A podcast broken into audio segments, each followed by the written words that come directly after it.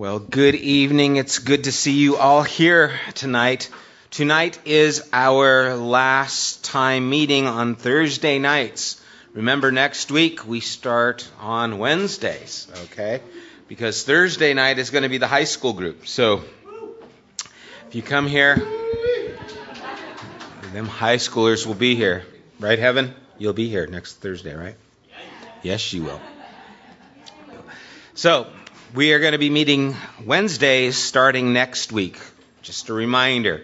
I know we've said this a while or for a while now, but I'm sure there will still be people who forget. Okay. Tonight we are in John chapter 4.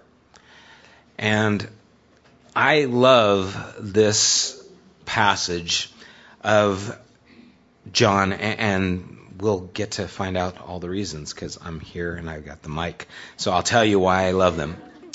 But first, let's start in verse 1 through 3. It says, Now Jesus learned that the Pharisees had heard that he was gaining and baptizing more disciples than John. We saw that last week. Although, in fact, it was not Jesus who baptized, but his disciples. So he left Judea and went back once more to Galilee. Let's start with this. Jesus learned that the Pharisees had become aware of him. So he left. Why do you think that is? Why would Jesus leave as he's becoming popular and people are now finding out? Any thoughts on why he left? I mean, wouldn't you think you would stay as you get popular? Eh, that's the normal thing to do. Of course, we don't do that. Every time we start staying in one place, we change the dates or we move to a different building or a different location. So we're following Jesus. We, um, the Pharisees were going to be people who were going to be constantly in opposition to Jesus. And so instead of confronting and dealing with the opposition, he actually leaves. And he was gaining more disciples than John. In other words, more people are following him, even though Jesus himself was not baptizing. And, and I think it's interesting that John presents that fact because he wanted us to know that Jesus himself was not doing the baptizing, it was his disciples that were doing the baptizing. And that is probably so that we would have a clear understanding of not only its importance, but what it was doing. It was connecting us to Jesus, the recognition of repentance. But Jesus himself was not doing that, baptizing, doing the baptizing. So he left Judea. Judea is up in the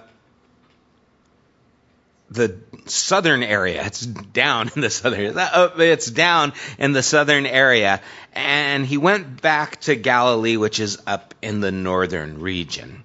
And so he is leaving and, and moving to a different region. The Judea, Jerusalem is in the south. Galilee is up in the north. And now let's read this situation that takes place with the woman. We're going to read the whole situ- whole passage and then we'll go back. So I want you to be thinking about things that stand out to you. Any questions you have, we'll engage in those questions and we'll talk about it after I give a little summary on what's taking place. Verse 4 it says, Now he had to go through Samaria. So he came to a town in Samaria called Sychar, near the plot of ground Jacob had given to his son Joseph.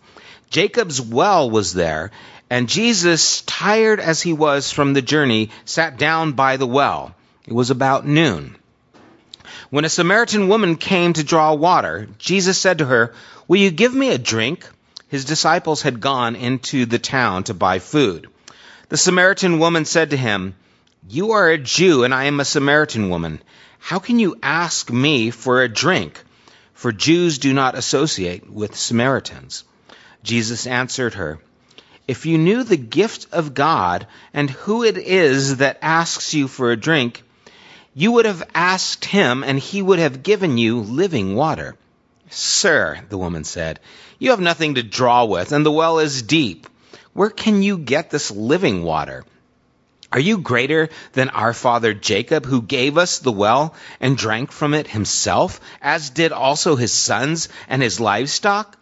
Jesus answered, Everyone who drinks this water will be thirsty again, but whoever drinks the water I give them will never thirst. Indeed, the water I give them will become in them a spring of water welling up to eternal life. The woman said to him, Sir, give me this water so that I don't get thirsty and have to keep coming here to draw water. He told her, Go call your husband and come back. I have no husband, she replied. Jesus said to her, You are right when you say you have no husband. The fact is, you've had five husbands, and the man you now have is not your husband. What you have said is quite true. Sir, the woman said, I can see that you are a prophet. Our ancestors ancestors worshipped in this mountain, but you Jews claim that the place where we must worship is in Jerusalem. Woman, Jesus replied, believe me, a time is coming when you will worship the Father neither on this mountain nor in Jerusalem. You Samaritans worship what you do not know. We worship what we do know, for salvation is from the Jews. Yet a time is coming and has now come when the true worshippers will worship the Father in the Spirit and in truth. For they are the kind of worshippers the Father seeks. God is Spirit and his worshippers must worship in the Spirit and in truth.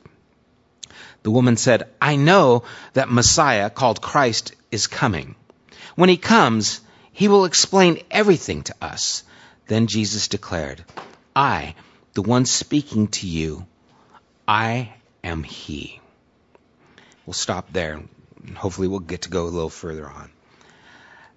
Samaria a place in between Galilee and Judea. To travel from one place to the other was about a three days journey.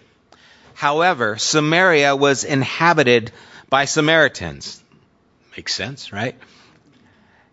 Samaritans were not fully Jewish. Back in 720 BC, the Assyrians invaded the northern kingdom of Samaria and they began to intermarry with the incoming foreigners as they had reign of that land and thereby in the Jewish mind committed one of the most unforgivable crimes and that was that they lost their racial purity. Their lineage now was being corrupted because they were intermarrying with foreigners. And those who intermarried with the incoming strangers, they, they lost their rights to be called Jews at all. That also continued in a, similar way. Another invasion and defeat happened in the southern kingdom, whose capital at that time was Jerusalem, and, and that was with the Babylonians when they were carried off. They didn't lose their identity as the northern kingdom did. They remained stubbornly and unalterably Jewish, but in that time there also came in the days of Ezra and Nehemiah, the exiles returned to Jerusalem because the Persian king allowed them to. And they wanted to repair the walls, rebuild a temple so that they could continue their worship. And the Samaritans, those who had been invaded previously and had intermarried wanted to help and be a part of this new work, but they were told that they couldn't help, that they weren't wanted, that they had lost their Jewish heritage, and they had no right to share in the rebuilding of the house of God. And so, under this, they were bitter rivals and became really against the Jews of Jerusalem. And it was about 450 BC when that quarrel took place, and it was bitter to the day of Christ. So you've got a Hatfield and McCoy like you've never had before. Okay, you have extreme prejudice. You have people who are very embittered about these people one towards the other. In fact, so much so that many Jews would not even go through Samaria, even though it took twice as long, they would rather travel around so that they would not contaminate themselves with these people. And so we're talking about this harsh and stark prejudice that's taking place at this time. Remember, John is writing these things to tell us and show us how Jesus has broken down these barriers that used to segregate the people, that God was doing a new work and bringing all men to himself. And that didn't happen just after Jesus, it was happening in Jesus' own ministry. And so he goes through Samaria purposefully. He comes to this plot of ground a piece of ground which had been bought by Jacob back in Genesis chapter 33. And Jacob on his deathbed had bequeathed that ground to Joseph, and that's in Genesis 48.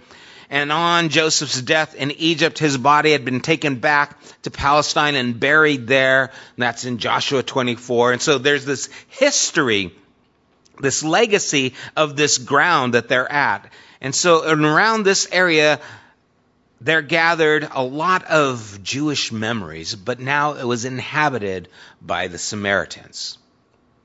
And so this ground is considered special, sacred. And that's where Jesus is with this woman. And as he's there, he comes in about noonday, says that he's tired from the journey. He sits down and it's about noon, so it's the heat of the day. Remember, the Jewish day runs from 6 a.m. to 6 p.m. That's how they break up their calendar. And so this is the middle of the day, about noon. So that's giving you a little backdrop of what's happening. The woman's going to come, it's about a half mile where she's traveling from, which is interesting because the city probably had water, but she was leaving the city for about half mile to travel in the midday, which is an unusual time to get water, probably because she's not a person who is welcomed by others. I mean, after all, she's had five husbands. She's living with the guy now who's not her husband. And so she's probably got a reputation that isn't very good. And so instead of enduring the sneers and looks from the other people, the other ladies and things at the well, she comes out in the midday, travels all by herself this distance, encounters Jesus. Let me ask you before we go further and just deal and talk about the encounter. Understanding this Jewish Samaritan quarrel that's over 400 years old but is still just smoldering and resentful and bitter as ever. What are your thoughts or any questions that come out from this passage that we just read? Any questions you have on the interaction between Jesus and this woman? Yes, Eileen. So like Jesus and so unlike us. What Jesus does here is radical. Not only interacting with the Samaritans, but interacting with a woman who is a Samaritan. The rabbis would not even engage a conversation with a woman because they didn't want to be defiled or tempted, and so they would steer themselves away. They wouldn't even talk to their own wives or daughters in public, some of the rabbis. That was how strict they were in their regulations. And we see some of those kind of cultural things taking place in the Middle East today where the women are completely covered, and the whole idea is, you know, that they're a temptation, so they need to cover themselves. And here Jesus goes, sits at the well, Samaritan territory, and starts conversation with a woman. All the stereotypes, all those prejudices, all those things that people had put in front of them, he just ignores them and carries on and treats her like a human being. And it is telling, especially at this time, what that meant and how it would apply to us today. You know, when she came to draw water, again, at this time, Jesus says to her, and he, he asks of her, Will you give me to drink? Give me something to drink. Him talking to her. He, is breaking all kinds of traditions and rules. Don't you talk to a woman. What are people going to think of you? Are you going to lose your integrity? I think it's interesting that we try to put things to keep us and help us to be accountable. You know, I know one uh, church that everyone who works at that church has to sign an agreement. And in that agreement, there are things that are stipulated to try and keep people from any appearance of evil. They're not allowed to smoke. They're not allowed to drink any alcohol. They're not allowed to text or email or instant message a person of the opposite sex unless it's their spouse. It, it, so, and that rule is there to try and keep them from entering into a place where they'll have a, an affair. And it's meant, you know, for the married people, of course. But in spite of all these regulations, they've still had people have affairs. You see, all the regulations in the world aren't going to stop them. And all the accountability barricades that you put aren't going to stop the human heart. You, you can cover a woman head to toe and a man can still lust after her. And if you can lie to your wife, you can probably lie to your accountability group. What's required is integrity. I remember one time going to El Tepeyac out in East LA, best Mexican food in East LA. And I took my sales manager out there when I was working uh, as a hardwood wholesaler, and we went and were in LA for a while, and we were coming back. It was just after lunchtime, about one o'clock. I said, "Hey, I know a great place. Let's get some Mexican food." And so we waited in line for a little bit out there. If you've been there, you know you always wait because there's always people there and it was busy, so we had to sit at the bar, but that was actually good because there's a little bit more room. So we're sitting at the counter there. It's not a bar, it's a counter. But then Manuel, the owner who was there, he started striking up a conversation with us. He's asking us what we did, and you know, he's talking about the business, and then he pulls out this bottle of tequila and puts it on the. Boom. He goes, "You want a shot of tequila?" And I was like, "No, I'm good right now. I'm still still working right now." And he says, you know, I used to be an alcoholic. And I go, oh, okay. That, thanks for letting me know. And he goes, yeah. And he started telling us about how alcohol destroyed his life. And here he's offering us tequila. And I'm like, what am I supposed to take this at? But what struck me is that he had stopped drinking. And he put the bottle of tequila there. He knew he couldn't drink that. You see, he decided himself, I'm not going to drink this anymore. He didn't go to a group or, you know, hey, I'm feeling tempted. I'm going to call you. I might have a shot of tequila. You know, okay, I better not have it under the counter. I don't know why it was there, but he had made up his own mind not to drink because of the devastation it caused himself. And again, that saying, some people don't change until the pain of remaining the same exceeds the pain of the change. And maybe that was the case with him. He finally said, Enough is enough. I'm going to stop drinking. But you see, he made the decision. He had to show the self restraint, he had to show the integrity. You see, these rules and regulations to stop a, a man from having uh, uh, sinful thoughts or engage in an affair that were put there didn't stop those things from happening because it starts in the heart.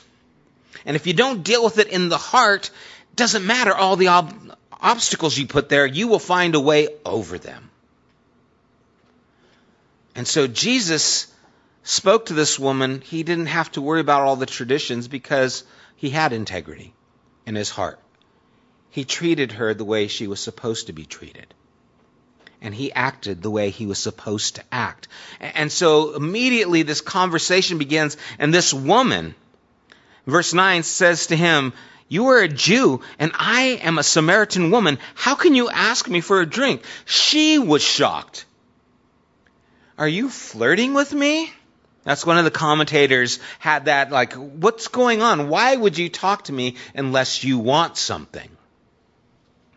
Because the Jews do not have association with the Samaritans. And John explains this for his Greek readers here. The Jewish people knew But remember, he's writing both to the Jews and the Greeks, and so he gives this little parenthesis so that those who are not of the Jewish faith would understand that there's no contact between the Jews and the Samaritans. And so she says, Why are you doing this? And then Jesus' answer. Notice how similar this is to his dialogue with Nicodemus. He says to her, If you knew the gift of God and who it is that asks you for a drink, you would have asked him and he would have given you living water. Now, the word living water, in the ordinary language, the, the Jews thought of living water as running water, as fresh water. And the well is collected water. So it's not, quote, living water. And so it has a natural implication. Of course, Jesus is meaning something spiritual. Remember the dialogue with Nicodemus? Be born again? A natural understanding, but a spiritual implication, very similar. And so he asks her about this living water. This, this conversation is very similar. He makes a statement. The statement is taken in the wrong sense, naturally instead of spiritually. And so he's going to remake the statement in an even more vivid way. It's still going to be misunderstood, just like Nicodemus was. And then he's going to compel the person to discover and face the truth for themselves, which is how Jesus did things, which I think is brilliant. Because what Jesus is doing is he's compelling the person to discover the truth from themselves, for themselves. And that was his usual method of teaching, and it's most effective. I mean, you think about it, there are certain truths which no one can accept unless they discover them themselves. There are certain things you just will not accept until you learn it yourself. You can tell your kids over and over and over again something, but then when they experience themselves, it's like the light bulb goes on. Oh, that's what you meant. And the same thing is true for us, but this is what Jesus does. He brings a statement, it's not understood, it's cloudy. What are you trying to say? He brings a statement again, still not understood, and he pushes them to try and make a conclusion. And that's what we're going to see happening she says, Sir, remember, he just asked for this living water, said he would give her this fresh water in her mind. You have nothing to draw with, and the well is deep, probably about a 100 feet deep. He has nothing to draw with. He doesn't have a bucket. In those times, they would carry like a, a, a, a pouch that was made out of animal skin that could be folded and then open up. They would drop it in to the water and then bring it up so it was easier to carry. And so you don't have anything to draw with. You don't have a pouch, you don't have a rope. The water's, the well's deep. Where can you get this living water? And then she says something very telling. Are you greater than our father Jacob? Now, what she is saying is that your statement is actually pretty arrogant and almost blasphemous because Jacob is our great ancestor. And when he came here, he had to dig this well to get the water for his family, for the cattle. Are you claiming to be able to get fresh water here where Jacob, our father, had to dig a well and do this? If you are, you're claiming to be wiser and more powerful than Jacob. And that is a claim that no one has the right to make. Who do you think you are saying this? And so this whole statement, are you greater than our father Jacob, is really a challenge to Jesus. Like, who do you think you are? This is special. This well was given to us by our father. You have resources better than him. He wasn't good enough to be able to do these things. And Jesus again, or she says, and he did so for his sons and his livestock. Verse 13, Jesus answered, Everyone who drinks this water, here's his statement again, will be thirsty again. But whoever drinks the water I give them will never thirst. Indeed, the water I give them will become in them a spring of water welling up to eternal life. Jesus is now honing this conversation in point of fact that this is nothing less than a claim of the Messiah. In Isaiah 49, verse 10, it says, They shall not hunger or thirst when God is going to satisfy them. Psalm 36, with thee is the fountain of life. And so Jesus is making some statements that are pointing to who he is. And he says, will well within them springs of living water, welling up to eternal life. Jesus was using terms that anyone with spiritual insight could have understood. In other words, yeah, living water at first sounds like natural water, but it also was known to them to have an understanding of uh, satisfying the thirst of the soul. It wasn't uncommon in their language, just like for us, you know, God can quench your thirst. We know what that means as opposed to just, well, thirst is only for water.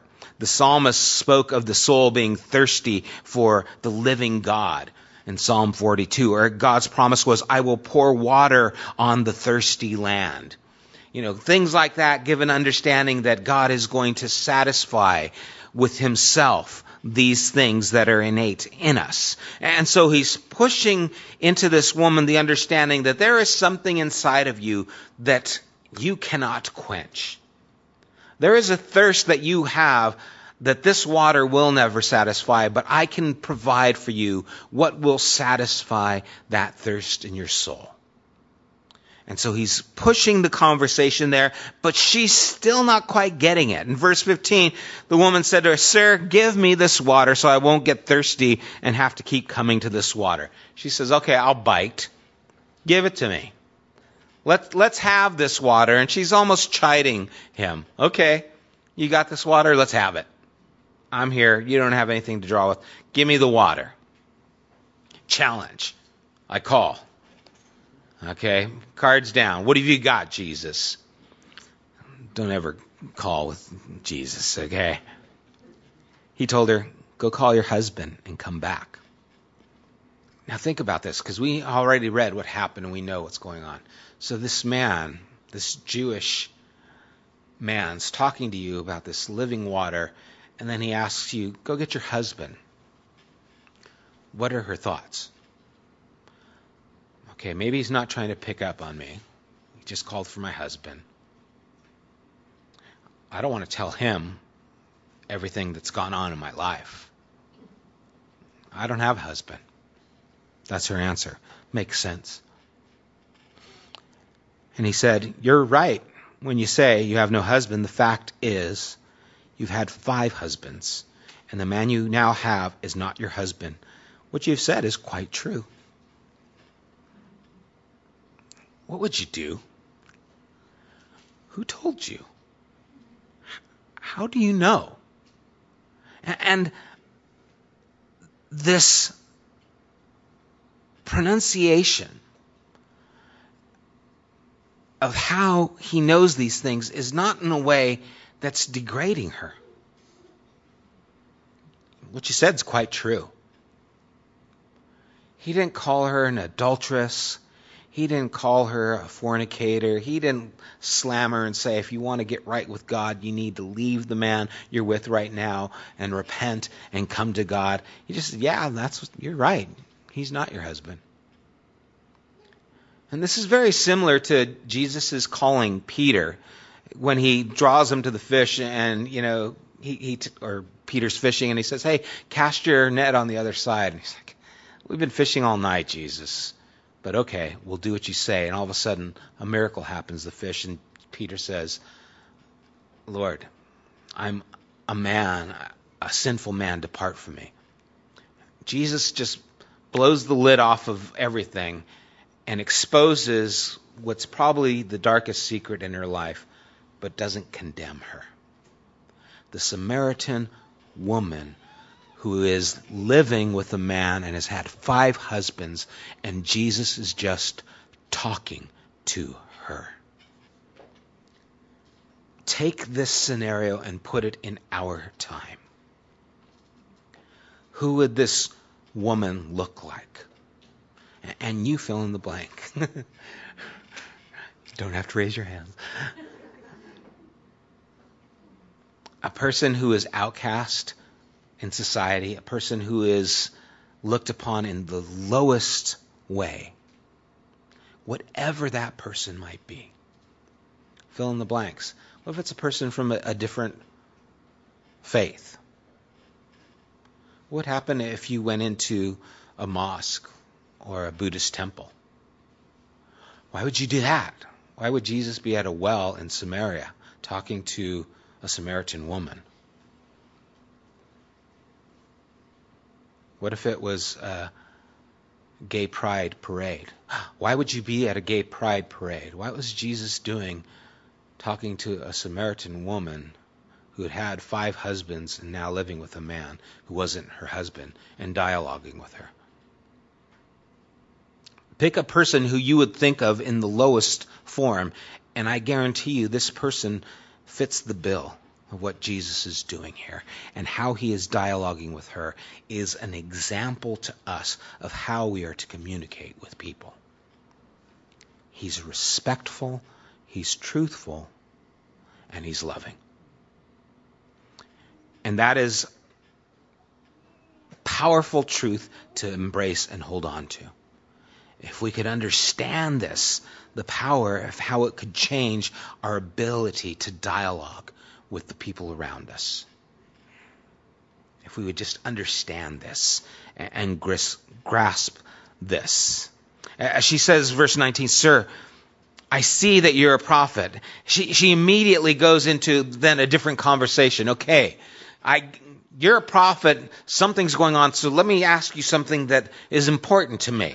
And it's about worshiping God. I want to know then how I should worship God. Our ancestors worshiped on this mountain, but you Jews claim that the place where we must worship is Jerusalem. And so we worship here in our land, but you say we have to be in Jerusalem, that that's the place where you're supposed to worship. Woman, Jesus replied, believe me. He's going to cut to the heart. He's going to answer her question, but he's going to lead her to a deeper understanding. Believe me, a time is coming when you will worship the Father neither on this mountain nor in Jerusalem. You Samaritans, you worship what you do not know. Now, what's he saying there? What do you think he's saying? What is, why does he say, you Samaritans worship what you do not know? Any thoughts? Basically, the Samaritans only believed in the first five books, the Pentateuch. They didn't believe in the entirety of the Hebrew scriptures. And so they held on to the first five, but that was it. And so they didn't have a full revelation of all the things that God had done, especially through the Psalms and the prophets where God had foretold about the Messiah coming and what worship was going to look like. You worship what we, you don't know. We worship what we do know the full revelation of Scripture that's been declared. For salvation is from the Jews. God has given us His revelation through the prophets to help us understand. And so that's what He's coming to. And he says, Yet a time is coming and has now come. So it's happening right now. He's making that real clear when the true worshipers will worship the Father in spirit and in truth. God is not confined by things or by places, by temples, by idols. God is not going to be confined by your religious regulations. For they are the kind of people that the worshipers that the Father seeks. Jesus is saying the day of your man-made rivalries, it's coming to an end. The day of your religious posturing is over. Zephaniah chapter 2 verse 11, Zephaniah's vision was that men shall worship God each in his place. Malachi in Malachi 1:11 had a dream that in every place incense would be offered as a pure offering to the name of God. It was not going to be limited, but it was going to be spread out all over the world, every person where they were at. Also, the day of needed sacrifice was coming to an end. your sacrifices, all your obligations, it's over. Your posturing, your religious rituals, your, your thinking of one place as more important than the other, it's over. It's done. God has been waiting for the time when the true worshipers would worship in spirit and in truth. For God is spirit, and his worshippers must worship him in spirit and in truth. The woman said, I know the Messiah called Christ is coming. Now, I, I love, Jesus is just, he's reeling her in. He's just, and then she'll run a little bit, you know, he's just reeling her in. Uh, you know, okay, you told me about all my husbands and where I'm at, and now you're telling me this thing about worship. Uh, one day the Messiah is going to come and he's going to set everything right. He's going to explain everything to us, and then Jesus declares to her, I, the one speaking to you, I am He.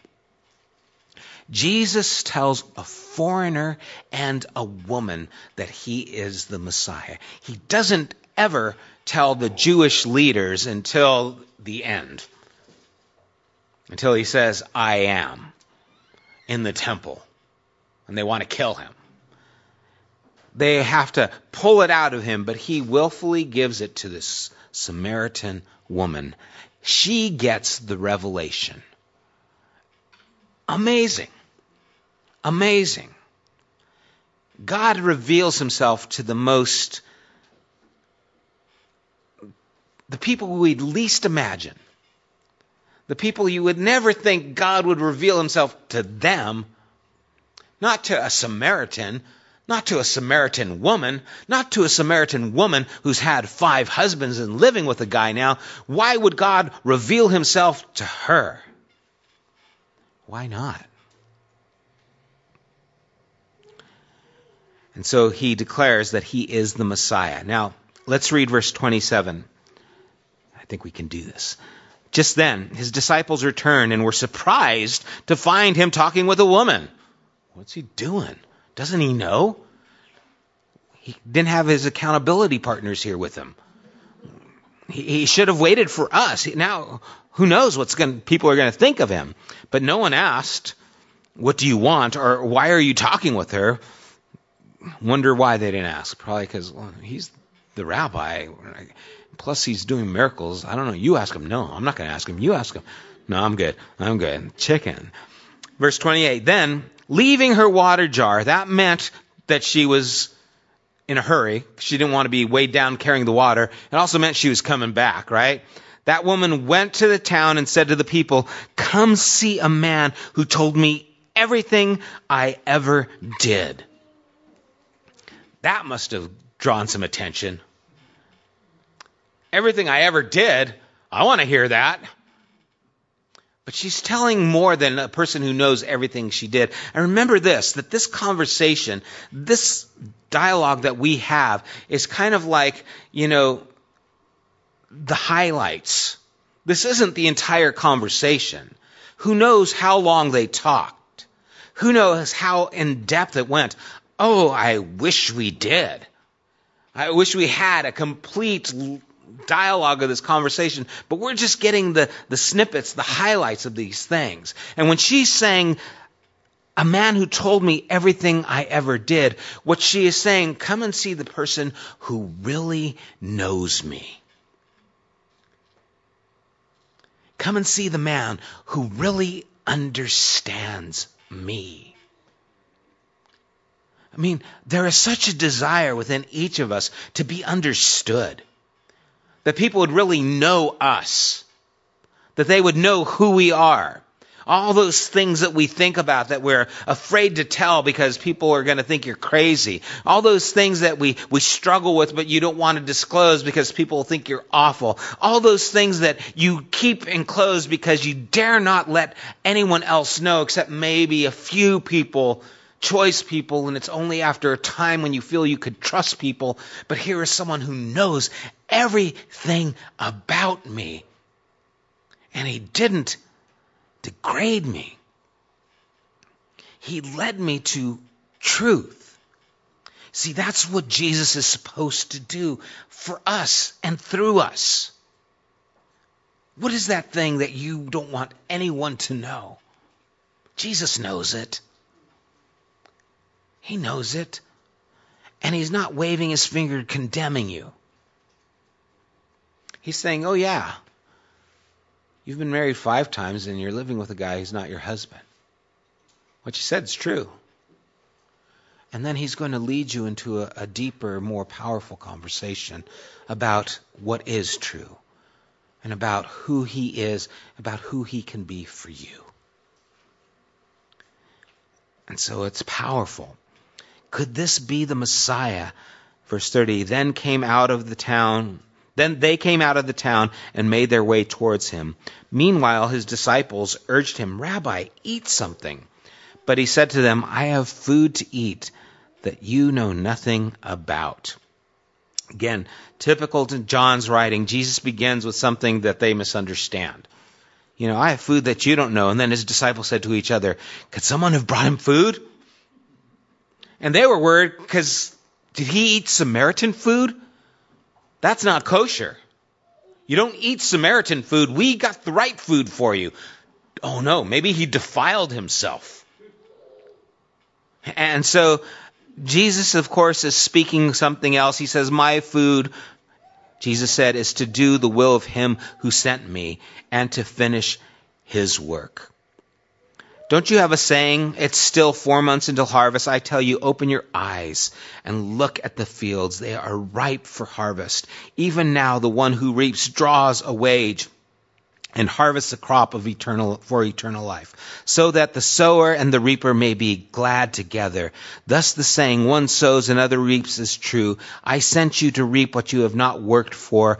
Others have done the hard work and you have reaped the benefits of their labor. And so jesus says i have food. You don't know. It's to do the will of god. Have you ever been tired but then something inspires you something you love?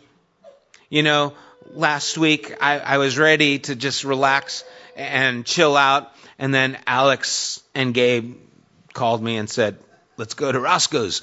And, so we drove to Hollywood to go get chicken and waffles, you know, and with gravy. yeah, Alex had gravy, um, yeah, and Gabe had syrup on everything, and I had already eaten, and I ate again, okay? But hey, go hang out with the guys, and all of a sudden it's like, yeah, this is fun. It was, you know, you you get energized. You you have something you want to do, and then you go and do it, even though you're tired. Oh, I can't, I can't. But all of a sudden you're inspired. You're you're motivated. It's food for your soul. And Jesus' food was to do the will of God. And here is a conversation that is just in line with what God wants to do, and it filled him and it fed him. And so he's telling them, here it is. This is the will. And he's letting them know God is at work. The field is ready. See all these Samaritans that you thought are so far away from God? They are ripe. They are ready. And God has already been doing a work. All you have to do is now go and harvest it. The time is now. The time is ready. And he's speaking to us. Many of the Samaritans from that town, verse 39, believed in him. Why? Because of the woman's testimony. I love that. He told me everything I ever did. So the Samaritans came to him. They urged him to stay with them, and he stayed two days. And because of his words, many more be- became believers.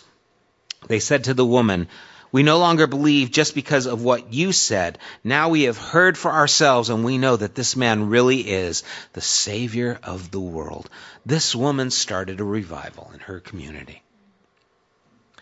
Here are Jesus' disciples, the ones who should know. They go into the city, they get food, they don't reach anybody. They're probably like, yeah, give me that. No, don't give me that food. That food's not kosher. No, give me this. Don't talk to them. Don't talk to. Don't look at that girl. Don't look at that woman. You know that's against our rules. Okay, and they mooch, march back. Okay, yeah, and they come back, and here comes this woman with the whole town. And it's like, where, who, what, what's going on here? This woman knew who he was and brought everyone around. Isn't it amazing that people who encounter God want to bring others to encounter God too? And usually they're the people, you know, again, that people look down on. Oh, that guy, oh man, he's such a party animal. Oh man, that person's, you know, an addict, and that person's this, and that person's that. They come to faith, and all of a sudden they're telling their friends. Why? Because Jesus is real. Now, this whole story, and we're going to stop at this point, is really teaching us that God is more inclusive than you ever imagined. That God is reaching out to the people that no one else is reaching out to. You know, last week in our questions and answers, I don't know how they got to where they did, but we, we, we talked about politics. We, we talked about all these different things. And, and the whole point of it was to recognize that God will not be limited by anyone or anything. It doesn't matter your nationality. It doesn't matter your political preference. It doesn't matter all the things that we think matter so much. Those things God doesn't care. We think of them as obstacles. God doesn't see them as obstacles. He sees it as a harvest. That the field's ready. A friend of mine was telling me about this person, and he goes, Wow, this person's an atheist. I don't know how they could be an atheist. You know, they're so far from God. And I go, You don't know that. You don't know that they're far from God. Jesus says of that person, the harvest is ready. All it takes is a spark, a revelation that they're thirsty in their soul, and God changes everything.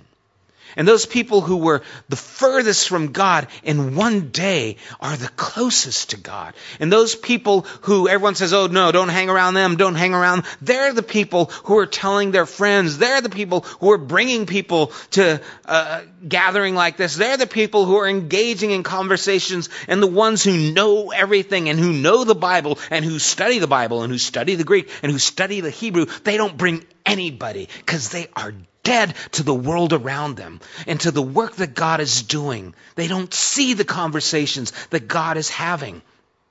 They're having their own conversation and they're setting up walls that are keeping people from the truth of who God is. And Jesus is tearing them down. And that's the whole purpose of this gospel is to show that, that the Messiah is here and he is going to save the world. Amen. Amen. So let's let Him. Let's be a part of it and not a hindrance to it. Let us put away those things that would cause us to refrain from engaging in conversation with people because of those things we don't like. Well, I don't want to be around those people. Well, I'm not going to talk to those people. I'm telling you, those people is this woman. Those people that the church looks down upon, that's this woman. And that was once me. And so let's remember the power that this is proclaiming. This is, this is a pivotal moment in this gospel. This is slamming the door open and saying, We're coming through. This is the gospel. Any questions on what we've talked about or, or what I've said? Um, no, they were all part of the Jewish nation. Mm-hmm. They were the different tribes split up because, again, political reasons. David brought them together the southern kingdom, Judah, and the northern kingdom, but um, they were all from the same, from Israel. Um, some would claim to be, I mean, because even those in Galilee, they were still Jewish people there. The Samaritans were a group of people who, again, were uh, mixed in their relationships, and so they weren't. Well, she still saw Jacob as her father. She still saw the Samaritans still saw themselves as having a right. The Jews didn't. Those who were not of you know, whose lineage wasn't disrupted because of the intermarrying. They didn't think that they had the right, but the Samaritans, those who still held on to some of the Jewish beliefs, who held the five books, after that five books and after all those things, they said, well, those books aren't, those don't stand for everything. God just had this part where Jacob and, you know, that's where we belong to. So they connected themselves to Jacob, even though they didn't believe in the rest of the scriptures. And so but yeah, they were still they considered themselves part of the tribes, but they knew that in Jerusalem and the full bred Jews or whatever you want to call them um, saw themselves differently. Yes, Lola. And I think that's something we can all, you know, identify with. But I think, you know, the, it's a great point Travis is making. Life is happening around us, and God is at work in life around us. You know, and it happens in those natural ways. It happens in those just regular conversations, things that you would never imagine could lead to something, and it just starts off with, "Hey, can you get me some water?" I mean, that's all he asked her. Yeah, I mean, I think of that, and I think of other people who aren't, I mean, who weren't in that, didn't grow up in, in a Christian church, you know, in different areas. There's so many people who God has reached that it's just amazing. And, and they're gonna, everyone's has the ability to connect to other people, you know, based on their circles, you know, and so, I mean, the whole point is to reach, you know, and it's again supposed to just be a natural progression when our lives are changed. They should change the lives of others around us. Yes, Colleen. That's beautiful.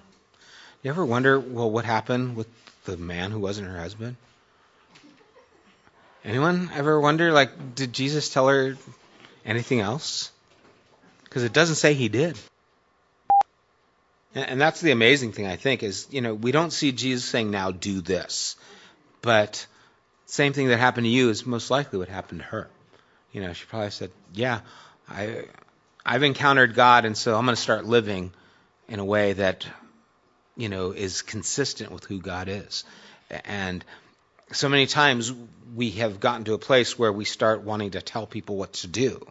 I can know part of, I remember part of counseling that I was told if I encounter a, a couple who are living together, I need to tell them that they cannot hear the word of God or the voice of God because they're in sin, and they need to leave their life of sin so that then they, the voice of God could come to their life. And I remember, okay, yeah, I guess, and they, you know, there are some scriptures that kind of they'd throw and say these things, and but then I read this story and it's like, well, Jesus didn't say that, you know, and God still changed them, and God can, you know. I don't think I'm the one who has to tell everyone exactly how they're to live. In fact, I mean, oh my gosh, you look through all of Jesus's teachings, he hardly tells anyone how they're supposed to, you know, what they should stop doing, what they should. He just tells people to seek God first, to love God. And there seems to be this underlining trust and faith that God will do what is necessary to get that person from here to there if you will start here. You know, and I think we have to have faith in God. We, you know, yeah, there's times where the conversation will, you know, lead us to be able to have uh, dialogue about certain things, but love God, you know, connect to God, and Jesus seems to trust that. And for some reason, it wasn't necessary to write all the rest. I, I wish I, I wanted to see what happened when she went back. You know, just anyway, my thoughts. I always wonder things like that. Any other questions, thoughts? Yes, Caroline.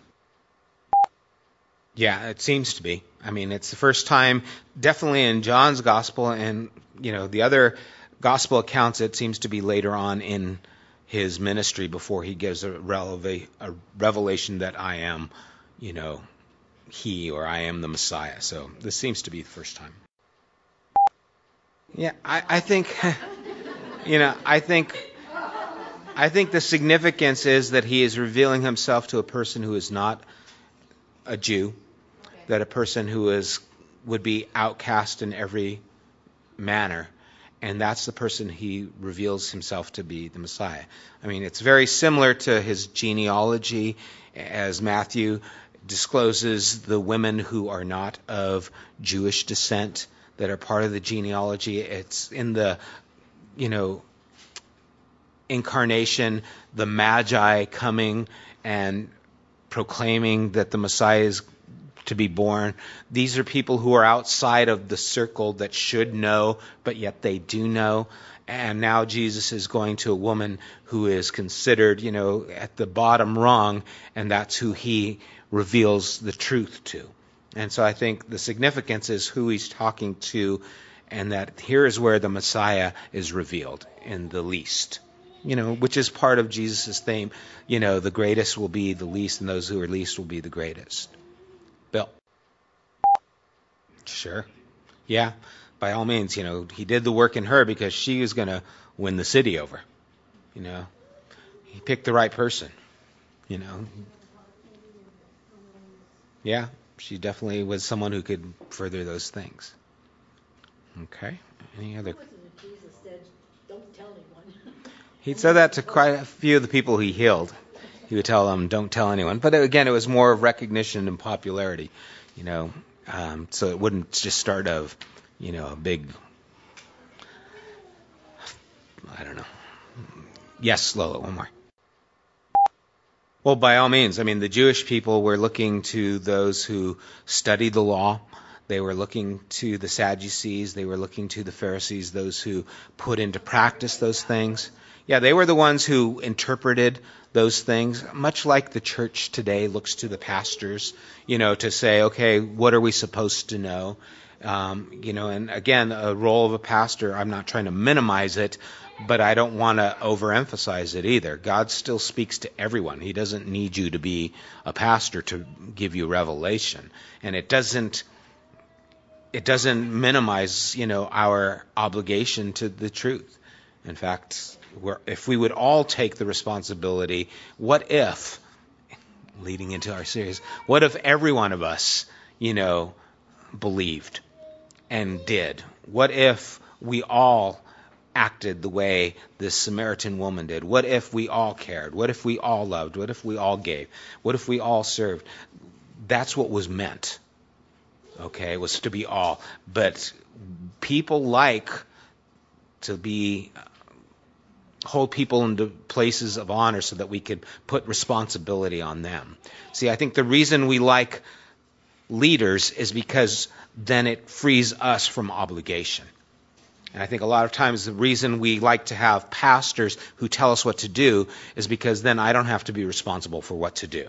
I'd rather have a pastor tell me what to do because then, okay, I'll do what you tell me because that's easy. I don't have to listen to God. I don't have to pray. I don't have to wait on God. I don't have to be discerning. You are. And so I'll just listen to you. Where do you want me to give my money? I don't know. You talk to God. Hmm, okay, you know, where where should I go and serve? I don't know. Where do you want to serve? Well, I don't know. I was hoping you would, you know, give me God's will. God's will is serve. I, he'll tell you. But we want to put the responsibility on someone else. Or I think we do a lot. And so, okay, let's pray before we end up talking about politics.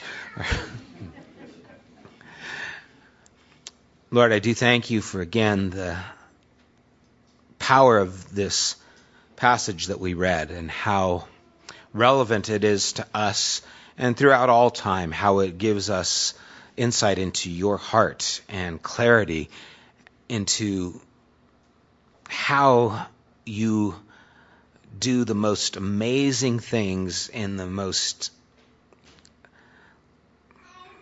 unlikely places. And Father, I pray that we would always be mindful of that, that our eyes would be open when we are at the well, that we would hear the voice of that person who's asking a question, or even better yet, if we would ask a question of that person that no one would dare talk to. That we would actually make ourselves in a place, in a position of needing from them and then engaging them at that place. So many things in this passage. Thank you for our time together, Lord. Bless everyone, I pray. In Jesus' name, amen.